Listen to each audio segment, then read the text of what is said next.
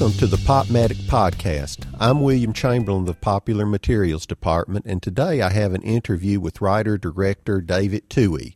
Mr. Twohy was the writer of Waterworld, G.I. Jane, and The Fugitive. He also wrote and directed Pitch Black, The Chronicles of Riddick, A Perfect Getaway, and The Arrival. The Arrival will be showing at the Downtown Public Library at 615 Church Street in the main auditorium on Saturday, January 8th, 2011 at 2 p.m. So on to the interview. First question, when I was looking over your filmography and the films you've written and directed, you seem to be drawn to science fiction, thriller, fantasy, adventure genre. I'm curious, what were your influences, or still are your influences? What movies, books, television shows influenced you?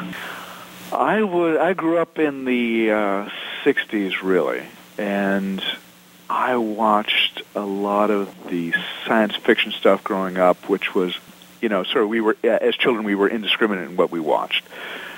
So there was a lot of like bad late late night horror shows that we would, you know, get together all the all the boys in my neighborhood and we'd watch the same, you know, dross together. But then when your tastes get a little more refined and you reach high school and college, I started to focus in on reading the classic science fiction from the 40s and the 50s and the 60s and I think that set this at least set my taste buds for the kind of things that I'd be doing later on. Now, you know, I really enjoy science fiction. I enjoy reading it. I enjoy executing it. But it's really not the only thing I do, nor nor the only thing I want to do. However, you know, once you become adept at something in the film business, that's where the Lord and Masters like to keep you, right? And so, if you've done one thing, if you start out doing that, like I did, my first movie my first directorial movie was The Arrival. They like to keep you there. I think I was fortunate enough at the time to also have The Fugitive under my belt as a writer. So that, you know, allowed me the luxury of going back and forth between, you know, writing an action picture and then maybe directing a smaller uh, science fiction thing, thing, something that may be a little more personal to me. You know, always a chore to get a, a movie off the ground, but at least I had that sort of duplicity going for me, and, and not everyone does. But still, to this day, it's the stuff that you know 15 years later what comes to me is you know maybe a straight action piece or something that is uh, edged with science fiction or fantasy. And it harks back to you know what what I began as. So very hard to break out of the mold Hollywood wants to cast you in the first script of yours that got made into a movie was Critters 2, which you co-wrote with Mick Garris, and I was just wondering how did this writing gig come about? and thanks for bringing it up because I keep trying to drop it off my resume. um, you know, it was just that. It was just a writing gig. I think I had the first screenplay that I ever had, let's say, optioned or purchased was another one called Warlock, a very you know, kind of base horror movie. But the people at New Line Films had read that, pursued it, didn't get it, somebody else did, and so they uh, asked me to rewrite a film that was about to go in production for them. It was my first paying gig, and it seemed like a mountain of money at the time, so so I took it. I actually did one draft of the of the movie, and only one draft, and I was so new to the business, I didn't realize that they would be wanting changes which is sort of the you know how Hollywood executives make their living these days by giving you notes and demanding more more drafts. I didn't know that. I just thought that okay, this is it. It's really good for what it was, and so you should go out and make it now. And so when they asked for changes, I really didn't. I really didn't cotton to that idea. So I just I kind of walked away from production. So I only did one draft, wound up with some credit, but you got to start somewhere, and and there it was. Yeah, also, and that Russell Carpenter was the cinematographer he on was, that. Yeah, he went on to do Titanic. You yeah. got to start somewhere. Exactly. Uh, you also you mentioned this. Uh, you wrote the cult movie Warlock, and I was greatly impressed with the spells and the witchcraft within the movie. I'm curious how much of this was research, or how much of this was just writer's imagination. A lot of it was research. I do. I tend to do a lot of research, especially back in those days, and I was not that I was enamored of witchcraft myself, I wasn't, but I thought it was an interesting offshoot of speculative fiction, right? So I liked it for that, and I liked the whole arena. So you know, the whole idea of the uh, the, the barn flower, you know, out in middle America somewhere, being a sort of strange pentagram, and meeting the Mennonite out there, some of whom you know are still believer in ancient things, and and so I liked all that, and most of it did come from how do we say real lore. and I sort of enjoyed steeping myself in that. And then occasionally I, I grace it with my own imagination. You know, where no, nobody's ever saying these things are, are based in fact.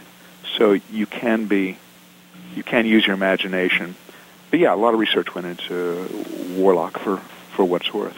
You also conceived and wrote the screenplay to The Fugitive. The first question is, were you a fan of the television show? Not an active fan because being, uh, or when it first came out, I really wasn't aware of it. I think it predated me just a little bit.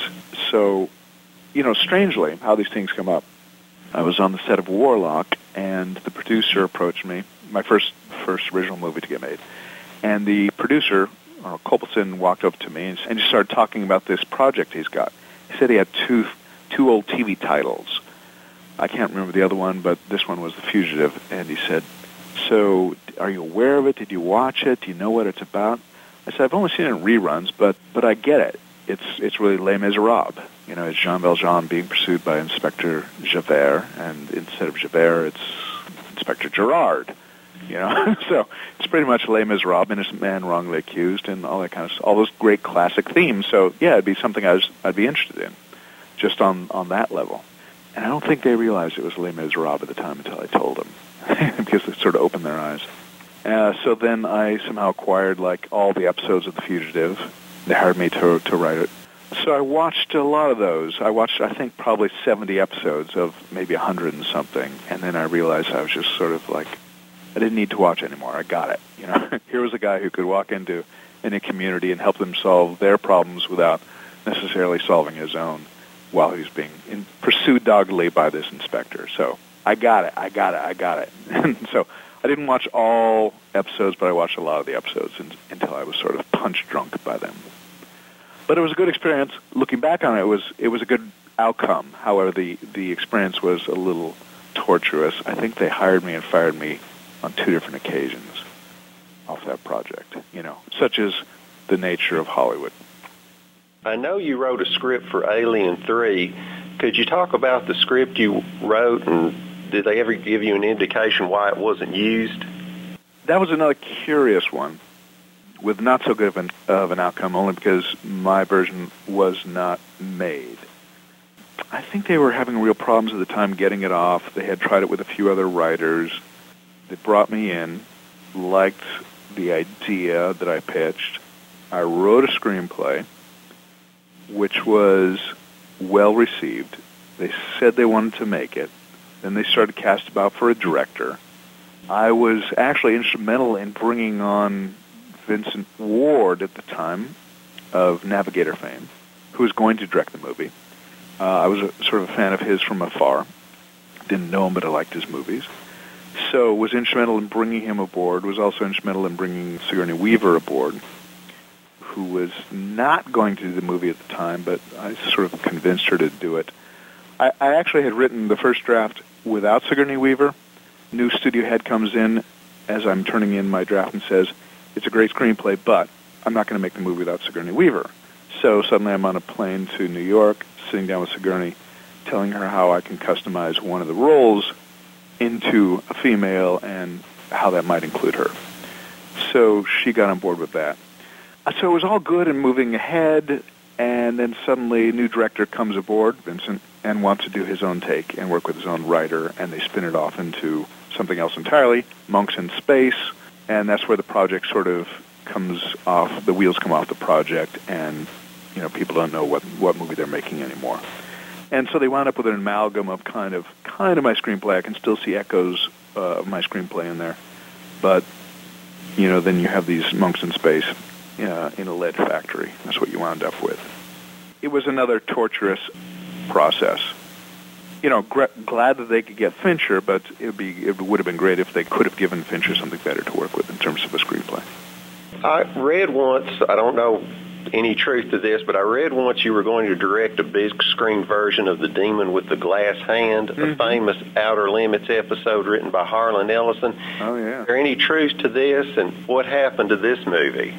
Well, you know, it still raises its head occasionally. So, a little backstory. I met Harlan because of The Arrival. He actually saw it in the theaters and contacted me to tell me how much he enjoyed it and thought it was, to him, you know, one of the best five movies of that year or whatever. So he was going on and on about it. So, you know, that we struck up a friendship. I went up to his strange and odd house in the Hollywood Hills and we spent some time together and he had told me that you know, I knew of the classic stuff that he had written, including, you know, one of the greatest Star Trek episodes, City on the Edge of Forever, and a couple of the more remembered Outer Limits episodes, including Soldier and Demon with the Glass Hand. And he happened to mention that he still owned the rights to those because he negotiated them from MGM at the time. He negotiated them back. So I said, okay, let's let's set it up, and we set it up at Dimension Films at the time as as a project and I wrote a draft. I thought it was a strong draft. But the brothers Weinstein and I sort of had a falling out over a movie we did called Below, and I don't think they wanted to be in the David Twohy business anymore. I don't think I wanted to work with them anymore, so we just sort of let it lie. And they're sort of wasted away. Occasionally, you know, I pick it up and show it to people, and some interest rekindles, but not enough to, you know, get the $50 million or so that I need to make it. You wrote and directed uh, your first movie, Grand Tour Disaster in Time, which is based on a novella, Vintage Season, by Henry Kuttner and C.L. Moore. The novella has a bleak outcome, and your film version has an optimistic outcome. Could you discuss adapting a novella to the screen and, and the changes you made from novella to script? Yeah, that was it was a novella. I mean, really kind of a long short story that I, I had found in an anthology of science fiction called, I guess, the Science Fiction Hall of Fame. And that was one of those. I'm looking at it on the shelf right now. I still have it. And that was one of those um, sort of seminal pieces of fiction, a collection of all sorts sorts of science fiction short stories that I had read in high school, and and I started to plunder that, and I actually optioned the rights myself for maybe five thousand dollars, and just wrote a spec screenplay on that piece and actually found somebody who financed it for not much money, six million dollars at the time. Actually, that was my first directed feature, even though it was it was meant to be a feature to be released in the theaters. Didn't quite have enough push behind it, so it went to uh, like a Showtime and appeared on cable as a Showtime original movie. Though I think overseas it got released as a theatrical movie. But uh, I was really enamored of just the notion, the basic notion that the no- novella presented, which was time traveling tourists who went from disaster to disaster. And they were disaster groupies in a way. So I just really picked up the novella for the that premise. And then, yeah, you're right, it does have a very bleak ending. And I didn't want to do a bleak ending at the time. I wanted to do something uh, a little more heartfelt, as it turns out, anyway. And that's what we have. So, so there's something more promising to. I think I just wanted to balance out the grimness of the disasters with something a little more uplifting, and and that's what we wound up with. It's a very nice little movie. You know, not many people have seen it, and you know the the effects are what they are, and the budget is what it was, but it still has a, a quiet power to it. I think your movie Pitch Black, and I'm just curious, how did you come to cast Vin Diesel? Mm. You know, I wasn't going to at first. I saw his. You know, we went through a lot of name actors at the time. Vin was not a name at the time, and it wasn't happening either because they weren't right for the role or they didn't want to do the role. So we got down to the place where, sorry, let's just cast the best available actor. And I saw his picture, like it's eight by ten. And I said, you know, it's a great look for us. That guy looks like he's been in prison, you know, most of his life. And so I was excited, but then when Vin came in to read, I wasn't so excited only because he's not a great auditioner. He's an actor who likes to sort of live the role, inhabit the role, and, you know, grow into it slowly and quietly. And he's not so, you know, good just at cold reading. So I wasn't that impressed. I wasn't going to cast him, but one of our producers said, you know, I've seen this guy's work in the short movies. You need to see it too, and and I really believe in this guy. And he actually convinced me, and, and glad that he did. You know, then stepped into the role very nicely, I think. The visual effects supervisor, Peter Chiang, whom you've worked with several times, I'm curious, how do you strike a balance? I'm always impressed you don't get carried away with the visual effects. And I'm just curious, how do you two work this out? Well, it's not in terms of getting carried away. I mean, some people, I don't think Pitch Black probably did not. Some people would argue that Chronicles of Riddick certainly did but it's not really in the relationship of director and, and supervisor to discuss how many visual effects are appropriate for the movie or whether you're going too far and, and doing too much. It's really their job to really help you execute the visual effects, make them as photorealistically as possible given the budget. So they're just concerned with each shot, what are the parameters of each shot, what software we're going to use, you know, whether we're going to use subsurface scatter, you know, here, or whether we're going to use, um, you know, all, you know, all kinds of parameters. So they're really invested in making every shot work. They and everybody actually has a, a harder time sort of stepping back and asking the questions: Is this shot necessary? That, you know, if you're talking to a visual effects supervisor, every shot is necessary, and he wishes he had more so it's really up to the director and the producers to, to decide, you know, how many shots you really need to execute the story and make sure that you aren't going overboard.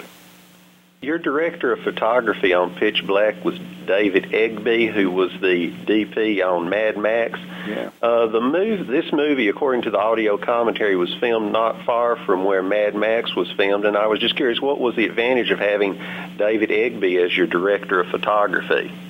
Well, we knew we were filming in Australia, if only because of I think the the exchange rate at the time was favorable to uh, to the U.S. dollar, and we were looking for some place that would give us wide open vistas, like 360 degrees of horizon, without being interrupted by by cities, interrupted by telephone poles or power lines or anything like that. And we found this kind of extraordinary place in the outback the only town out there is an opal mining town called uh, Coober Pedy, and it gave us that kind of moonscape that we were looking for. So once we settled in on Australia, it makes sense to use a local cinematographer, a guy who knows not only the area but the crews as well. And so that quickly um, led us to David Eggby, and you know, yes, he did do Mad Max. He he was used to working sort of fast and loose, and you know, given our budget, we needed to to work that way and knew the crews as well, knew who to go to, and he just became the logical choice. And we were glad to have him because he's a very tough little guy, sergeant at arms kind of guy, and keeps everybody, keeps his crew moving. And you know, still being a new director at the time, I, I kind of needed that. In the Chronicles of Riddick, you worked with uh, Dame Judi Dench, and how did she adjust working on a science fiction film and dealing with the green screen? Well, we only had the Dame for you know certain periods of time and certain days. So we wish we could have filmed everything in, chronological order, but we just couldn't. So I found myself with her. The first day of filming was, in fact, on a green screen stage where Peter Chiang, visual effects supervisor, was you know started to put all these tracking markers on her face, was putting little green dots on her face. This is the very first day of filming. Not only that, I had her on an entirely green screen stage so there was a lot of orientation to be dealt with. I had to walk the sets with her, the actual the photo the, the actual sets we had built. I had to walk through those, give her a full orientation so she understood, you know, where she was in place and time, because those green screen stages can become very disorienting for actors. I'm not sure she had done any green screen work up up until that time. So, very new to her, uh, but she was she was a gamer, and she she put up with the green dots on her face and the tracking markers and all that kind of stuff, and she was she was an, a very nice presence on our set. Um, will there be any more adventures of the character of Riddick? My next call, as soon as I hang up with you, is a financing call with the financiers to see how much money they can put together for what we are now calling Riddick, just Riddick, the third installment of the Pitch Black series. Yes. In the audio commentary for Below, it stated that you filmed the big climatic scene in the 007 studio, and everyone sounded in awe of the place. Uh, just what makes that studio so special? Well, it's huge. This is at Pinewood Studios outside of London. and you know the fabled studios. That's obviously the greatest stages in the UK. And it's a very strange, it's very tall, it's very long, and it's kind of narrow because it was originally made for one of the 007 movies. It was originally housed, uh, I guess, a full-size submarine set for one of the James Bond movies. And so since I was doing a submarine movie in the UK, in England, we were actually pleased to sort of revisit that whole idea and concept and, and put our submarine there. So we turned it into a water stage. We just built up walls, eight-foot walls within the studio, flooded it give us a giant pool eight feet deep, and then we put our submarine, the exterior of our submarine, on, on a motion platform, which was actually underwater, so that we could put actors uh, you know, we could agitate the water, we could bring in the wind machines, we could bring in the storm machines, and make it look like they were lost in the middle of the Atlantic in a in a in a, in a listing on a listing submarine. So I did all the surface shots of actors running around the, the deck in the storm in the finale of Below. I did those in the fabled 007 soundstage. It's a it's a great place to be. Just the the echoes of the past, or uh, you feel them. I have to ask this question, or I'll probably get written up by my boss, Crystal Dean. She's a huge Zach Galifianakis fan. and do you have one story about working with him on the movie Below? I'll just say this about Zach. He was very new. He was very uncertain. He blew his lines often, and he was very nervous. And it was my job to, you know, just settle him down give him as much time as he thought he needed to get it right. And that even included reshooting one of his scenes toward the toward the end of production because I think the first time I got him on set, he was so nervous he just, you know, about remembering his lines, he really couldn't get around to acting. So toward the end of the shoot, I remember rebuilding a little set, a part of the set, and saying, "Okay, Zach, I'm not going to shoot the other actors, but I'm going to reshoot your side of the scene." And he was really grateful for that, and I, and he did a much better job uh, the second time around. So he was very new, very green. He was just basically a, a stand comedian, and really just kind of starting that at the time. Uh, and of course, he blew, he's blown up since then. You said in in the movie below, Act One was moody, Act Two was creepy, Act Three is terrifying.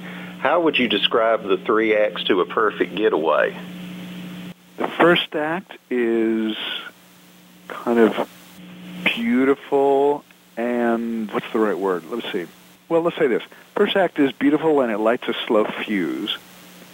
The second act has more jeopardy, and the third act kind of explodes. It explodes on you in ways you don't expect. That's about it for quick analysis. And one more question, final question. It's about a perfect getaway. It's a lot of fun to watch, and I don't want to give anything away for people who haven't seen it. But first time you watch it, you get caught up in the movie. But I've watched it since then. It's been on cable. It's one of these that I like to watch second, third, fourth time. It's literally a screenwriting lesson, and the lead character is a screenwriter. Were you having fun with the craft of writing, or you were just trying to tell a good story? I was trying to do both. Usually, I don't like a lot of film references in movies because they become self-conscious, right? And they can sort of take you out of the movie. Here, I thought it was justified only because that lead character at least says he is a screenwriter, that played by Steve Zahn. And it seemed to all be justified because of that. And so, yes, I was having fun with it, with the red herrings that, that we put into movies and it's telling you that you've basically got to figure out who the red herrings are. I am telling you that you've got to basically figure out who the red herrings are in the movie and who the real heroes are and who the real anti-heroes are. And that's the fun of this movie. And I'm betting that you're not going to guess right. So, yes, it is self-conscious than the, uh, more self-conscious than most of my movies. But you know, I want to do something a little different with this one, and I wanted to just have mm, play fun and loose, and that's what that movie was for me.